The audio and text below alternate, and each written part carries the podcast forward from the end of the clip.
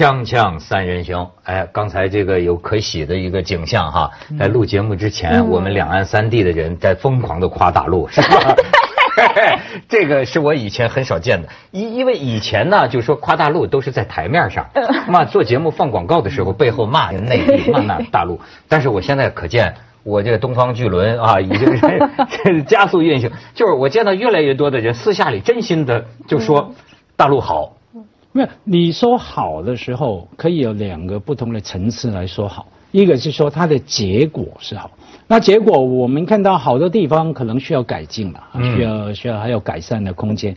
可是过程里面，我们刚主要谈好是说，它那个能量，它有个能量，你觉得，哎，那能量假如在某一个环境下，或者说再给它一个条件引导，推它一把。它会发挥很大，比方说年轻人的创意、拼劲，还有我刚从杭州回来啊，去了两天杭州，我去乌镇木星美术馆，哇，真是感动啊！我坐在那边，它其中有个地方就看着一片枯山水啊，然后有书嘛，我真的几乎哭出来啊！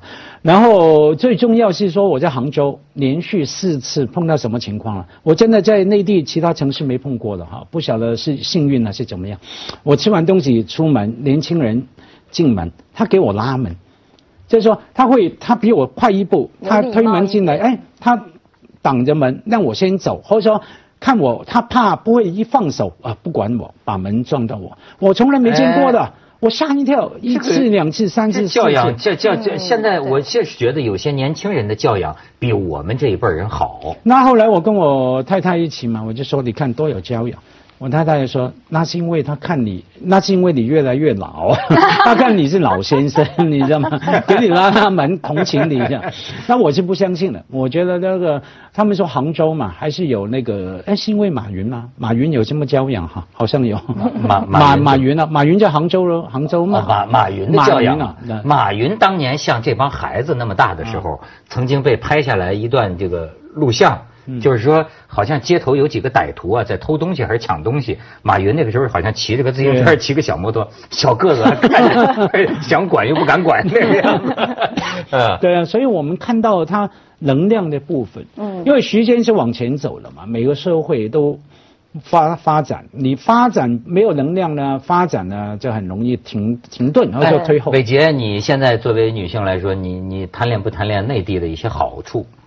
会啊，当然会啊。我觉得就是，如果以工作来说吧，我觉得有时候你就会觉得说，就像刚刚马老师说的，他的那个能量跟他的创意，跟他给你的舞台是很多其他地方，比如说在香港或在台湾他是没有的。然后你做，我记得有一次我去鸟巢主持一个活动，然后做完了就。对，对我们来说就是那个场地很大，可能对你们来说就会觉得说，哎，你对对我们 对，我的意思说就是那个感觉。那对我来说，我平平可能平常没有这样，比如说我在台湾或在香港，并没有这样子的舞台去做这件事情。你站上去的时候，你就暗暗觉得自己说，哇，好开心哦，我居然可以做到这件事情，就会你会觉得说，那也真的是有他这么大的一个舞台，或者是这么大的人，或这么大的一个规模，才会给你这么大的一个呃享受的一个地方。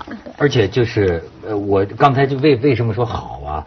我就是说，在生活方便也非常的贪恋。在香港，在台湾，这个快递没有。嗯。哎，但是你知道，在北京，你就是咱就只说这一条啊，这个享受这个快递啊，就你就可以不出门呐。嗯。好家伙，就是每天你觉得这个快递小哥他送快递的速度比你网购的速度都快，砰砰砰砰砰都从从早到晚敲门。嗯。哎，但是他从另一个角度来说，这又被人家说成是早期资本主义啊。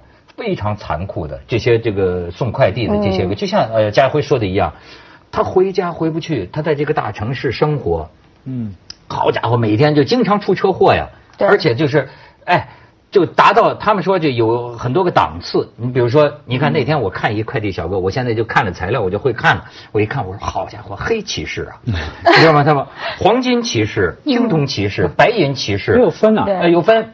你做到黄金骑士，这个规格就比较高了。黑骑士据说头盔也是黑的，制服也是黑的，是要黑的。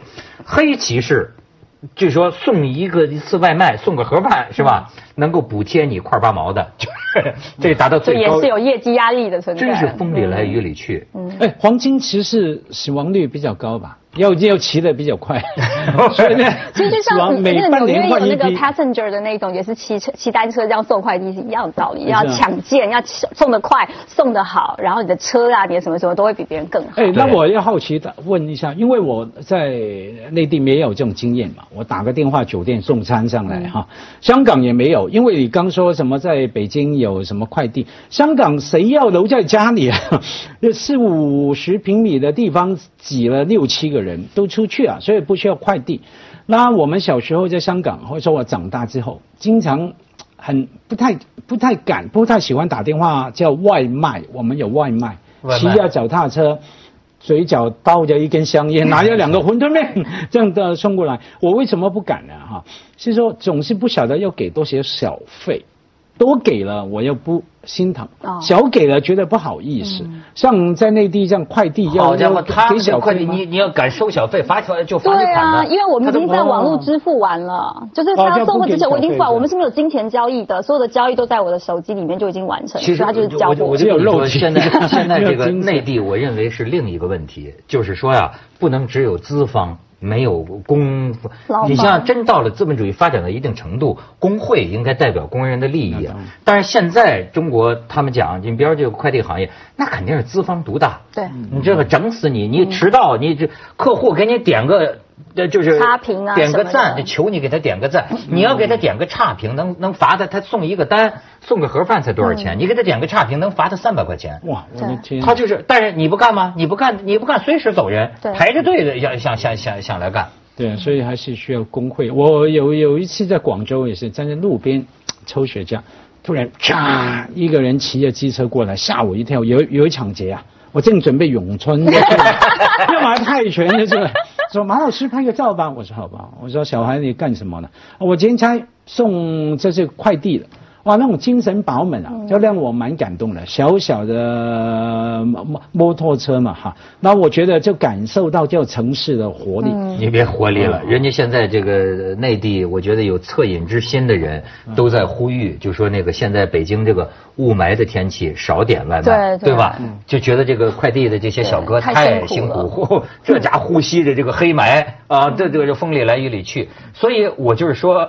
咱们夸这个内地，咱们也要全面，是吧？嗯但内地也有另外一个景象，咱们也可以展示一下。最近成了话题，但你说是新话题呢，我又觉得我的眼睛看这个都生锈了。嗯就咱们可以看看照片，说是哪儿啊？在这个福建吧？哎，这个伟杰给咱们报告一下，莆田。对，就是福建莆田这边呢，被称为是叫鬼城啊，他们在这边有一个一系列全全套式的。呃，我们说仿真工厂，就包括了仿真鞋、仿真的包包，什么什么的，通通都有。而且它是一条龙的服务，就是有人负责去生产这些仿真假的鞋子，然后有人负责买生产这个鞋盒，有人负责生产标签，有人负责呢把它发生产假发票，所有的东西都是一条龙。这是一户商家啊，高仿鞋，提前打印好的小票。完全可以让你觉得是美国送货，美国发货，美国发货。你再你再往下看，我要说的还有一个地儿，就是最近被揭出来，这是天津独流镇嗯七宝村儿一个村民家里生产假十三香的灌装机，就调料。对原来这个天津这个独流镇这个地方啊，是个中国巨大的一个假调料的一个地下生产中心。嗯，然后重案组三十七号这个北方调料造假中心，你再往下看，这是什么？也是扫二维码，就跟你跟真的一样，对你扫了二维码可以扫出跟真品一样有什么内容啊、生产啊什么，但这些东西都是假的。对，哎呦，连二维码它都能做。嗯然后你再看，这是灌装好的，这这这这个是什么？呃，这都是假的调料了。就是说，你们我们所现在看到的品牌，我们觉得都有品牌东西，它有可能都是假，就像我们在画面上看到这些，都是被点名说他们在这次生产当中被破获的。天哪，这我们家厨房都有啊！你就不知道真假呢？这个是瓶子，你看洗这个假瓶子嗯，用来装这个调料因为啊。他们有专人去回收这些假的瓶子或真的瓶子，就是有专门回收，然后分类再送回去，然后再给这边工厂加工成假的调料你。再你再看下边儿，这就是你看天津都留镇，这是灌装好的假十三香小袋装，呃，等待工人们往这个纸盒里装。问题它都是以家庭为为单位，就是家庭做，整条村呢。嗯，所以我我就想一家一户的做呀。对呀，整条村。你再看这个，这个还有这个假卫生巾都有。长沙的长沙市面上出产的假冒卫生巾，价格低廉，外观与正品没有差别，但是呢，含有化学工业胶和强致癌物质。容易诱发妇科炎症，你说这帮人够够太损了吧？重点就是他点是吸血吗？卖这个假卫生巾，但打了马马赛克，我们就看不到他是谁了，没有办法。对，就像脸上这加了卫生巾，不是她也是女的，你说她怎么这么就？他不想想，但我觉得他，你看，我觉得所有犯罪嫌疑人，他们都跟我们吃、跟我们喝、跟我们用都是一样，他们自己都会追求真货，但他却不介意把假的卖给别人。那没有，你不能全那么百分之百抹黑他们，他们还是有良心的。我听朋友说，他们回乡下的探亲啊，比方说莆田。他们是亲人嘛，表哥回来了，从香港会提醒你的。我们这里东西千万千万不要吃。就这个种大米的时候，如果用太多农药呢，自己是不吃的，但他会卖出去给别的人吃。但是以一种交换的原则，就是你现在吃的也是别人家种的毒米，只是你也不知道而已。而且你知道，就我觉得这个就国际资本主义的这个这一个一个席卷了之后，它留下的遗痕。你像福建莆田这个地方，哎。据说生产出来的鞋有的是假的啊，有的是假的，就是完全那个特糟糕的。但是有的真的就跟真品啊，你你穿不出什么差别。因为呢，当年这些呃欧洲的这些国际品牌这些生产线，曾经在这些地方设过流水线，设过厂。结果这个厂呢现在撤回去了，大概是响应特朗普的号召，回美国去了。但是回去之后呢，这个掌握这个技术的工人出现了。哎，它一个小的流水线，一天能就据说很小的几家几户弄这么个流水线，都能达到日产千双。没错，没有，因为你要知道它是假的，不表示它一定是坏的。当然，绝大部分假的是坏的，乱七八糟，它不用不需要负责任嘛，赚了就跑啊。它是假的，所谓假是相对于真的，它有版权的，有商标的。东西嘛，有一个标准的嘛。哎，我可能我定的标准比他更高啊。对可是我盗用你的名字，我就出去我不叫马家辉，我叫窦文涛。对那那我盗用没有你的名字而已。有的有个别的匠人也是很敬业的，对，到处找这个好的皮革呀什么的，要做到跟这个国际名牌仿真嘛，高仿真。他脑子里一直记得当年在国际大品牌工作的那个样子，他要做出超越他们的产品。锵锵三人行广告之后见。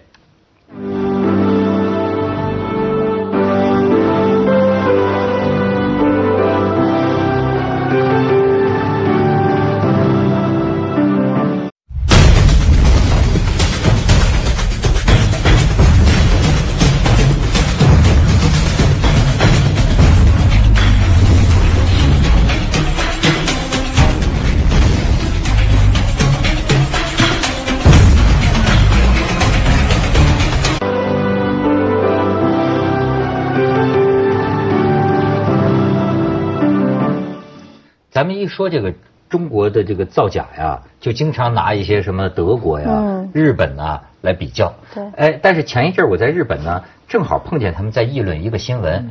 别以为日本人不造假，日本人你可以你可以看这个照片，就是但是日本人造假，他反应跟咱们不太一样啊。就是 这个呃建筑商啊，建筑这承包呃这个供应商叫鞠躬，他这儿有这么一段话啊，就是说日本民俗学家宫本长一。说这么一句话，就说每当下雨的时候，我心中就是就会涌起一份自信。我砌的墙怎么能因为这点毛毛细雨就出毛病呢？他说这句话呀是昭和时代就是砌墙的这个匠人他们那种自豪感。但是呢，二零一五年十月十五号，《朝日新闻》发表一个专栏，叫做“砌进石墙里的那颗心”为题。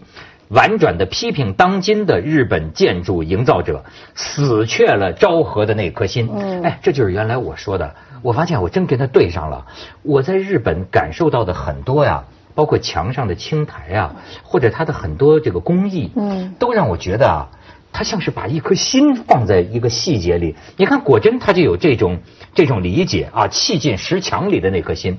但是就是说，呃，我最近听他们横滨，就是说。呃，做那个公寓，结果负责打桩的那个那个成那个包工头啊，那个包工商啊，有几根桩啊，为了那个偷工减料，有几根桩没打打的可能这个不虚不实吧。最后呢，这个这个公寓呢有倾斜，因为我在日本就听他们非常自豪的讲，他说东京的这个房子随便哪个都抗八级地震，你想抗八级地震呢、他就说前阵是就是上一次大地震实验过呀，有的连玻璃都不会、嗯都不会碎的，所以说，哎，我说为什么它能抗八级地震呢？有一个清华学建筑的一个人就跟我讲，就说他这个地基啊。要打得够深，深到什么啊？深到最基础的那个那个岩石层上，那个根本就是一个大的那个那个岩石层。他说：“你看地震，当然你选址不能选在两个板块交界的地方，它只要是整体的这个板块，你打地基深到了这个石石头里面去，那么可不当然它就防震嘛。对。但是为什么横滨的这个公寓就倾斜了呢？这个全日本就开始骂起来，就是说啊，他们也有这个偷工减料，这不是导致他们这个鞠躬道歉吗？嗯，没有没有这，呃，因为我我以前说过一个说法哈，全世界都有乱七八糟的事情啊，包括日本啊，所以我们这几年看到一些日本的新闻，好像面包好像用过期的面粉等等乱七八糟，我们特别哀伤啊，我们一直以为他有这种精神传统，不会。那像我前一阵子也去日本开车，看到人家日本人呐、乱超车啊，乱超我车，我现在很难过啊，以为日本人多么守规矩等等等等。OK，好，好，所以全世界没有天堂，没有乐土。所以如何判断一个社会，我们说还是比较觉得哎有希望，或者说所谓的一般说文明呢，是说当不好的事情发生之后，整个社会如何去回应那个事情。包括文涛刚给我们看的图片，对不对？鞠躬道歉，大家反省，把新闻曝露出来，追究责任、赔偿等等等等。这个如何回应不文明，才是看到你文明的水平嘛，哈。所以呃呃呃，所以上说回那个什么时候刚作假的、整个区甚至甚至整条村啊，我就脑海充满了问号。嗯那这种事情，假如这样系统性有规模的作假，不可能不知道的吧？Well，其实他们有非常多执法人员是会去查的，他们在村就是在那个门口就会放那个监视器画面，然后大家就会说，哎，快来了，就是要搜啊，该 该盖门、关门啊、关灯什么都关。但最可怕的就是这些执法人员有时候去久了哦、他也食髓知味，他就说、我也没有来查你。我就来做做，那做做就有其他的意思嘛，就说你要不要给点红包，要不要给点钱，甚至他会跟你说，哎，我帮你出点主意，我觉得你应该仿这款鞋，不要仿这款，因为这款比较好。那等于是说。他们已经是融为一体了，对他们来说，他们也觉得无所谓。他们对他们来说，要不要去执法这件事情根本不重要。而且，我觉得对于可能对于地方政府来说，他也没有办法真的下定手腕说我要把它打掉。就算我已经知道你们的存在，因为我如果把你打掉了，这些人全部都失业了，那这些所有的钱我都不会有，我的 GDP 怎么办？我的经济追求怎么办？他根本就没有办法去做这些，所以只能是不是就是在没有媒体曝光之前，大家就睁一只眼闭一只眼这样走。对，所以甚至媒体曝光，我甚至呃那个其中一个问号是说，这种事情怎么会今天才有媒体曝光呢？是不是以前已经有，可是没有办法刊登等等？那事后会如何回应呢？整条村都作假了，按道理来说，整条村从大到小，从老到幼，从从男到女都要坐牢。那怎么办啊？干脆就整条村变成监牢，在外面盖盖几道墙啊，这墙壁就算你了。就这这假鞋，这还没什么吧？那你记得广东那边曾经发生过整条村制贩冰毒？啊，那嗯那你你这 媒体曝光，你管不管？最后警察是开着直升飞机，那这个火拿拿拿拿拿拿几千警力啊，来带着枪进去的对对，那整个村儿跟你对对跟你对抗。跟金三角一样嘛，所以这个不能靠媒体曝光啊。这个，所以这真的非非常奇怪，这系统性的犯罪，系统犯性的犯罪一定要系统性的回应嘛，不管这法律呃惩罚等等，所以他这个就是就跟咱们就说，对于这个真假呀，不是特别较真儿。我们这个民族从来就不是一个对真假很较真儿的民族，是吧？但你要从从另一个角度上讲，哎，呃，比如说刚才讲日本这个也造假，这个建筑商啊，他把所有四栋公寓全部推倒重来。嗯，就是说我这一栋公寓出了问题，最后的回应不但是磕头如捣蒜呢，我这几栋公寓全部全部重来呃，重来。然后呢，所有的每一家每户好像是七百多户还是多少户，所有的临时搬迁费用完全他承包。你看他能付出这个代价，他下次还敢吗？可是他，你看日本这个，它是一个一家公司去做这件事情，所以他有一个主体的可以负责任的。可是你看，我们是这个小流水线，就三个，比如说三个人、五个人，他就是一个小，他也他就推倒了，或者是你把他抓了，他过几年他就重来，他并不是一个说他是一个大企业，你可以一次性把他扳倒或者什么的。所以我觉得，就算你说你说我们这个事情发生，我们绝对不可能看到说他们出来说不好意思，我们做错了，他们只会觉得说算我倒霉，下次不要抓到我就好。这不莆田嘛？是是，你看是叫莆田吧？嗯。那你想想，他莆田还有那个医院呢，莆田系，莆田系。哎，我发现莆田是个很少林的地方，是吧？莆田，莆田海鲜好吃啊，海鲜。那因为里面伟杰里面牵涉到一个我也是很好奇的伦理学的问题啊。你说不可能整条村来跟你道歉，他当然不会啊。因为假如会的话，他首先不会这样做。嗯。因为牵涉到整条村的时候，我想象他们家人有老有少，你怎么相处了？怎么有个说法呢？主要怎么教小孩呢？就算你不叫小孩帮忙哈，也会你怎么教小孩说，哎，不能做坏事，不能做伤害人的事，不能说谎。这伦理学上面是很大的挑战啊。从心理学来说，他总要有个平衡啊，有个说法。我怎么教小孩说，你做坏事可以，只要是害人，不要害到自己，你要小心等等等等。里面呢，不管是法，先不管法律问题啊，在伦理学，一个社会如何成为。呃，文明的可能性啊，那里面很多教材将会一样的。我相信这些村民们呢，他真正家庭成员、亲戚之间关系也都是比较朴实的，一样可以教小孩子不要撒谎，不要撒谎。来，把那脸上假鞋，拿假鞋送去，赶紧快递出去。他对他来说是完全并行不悖的。咱们切下广告，锵锵三人行广告之后见。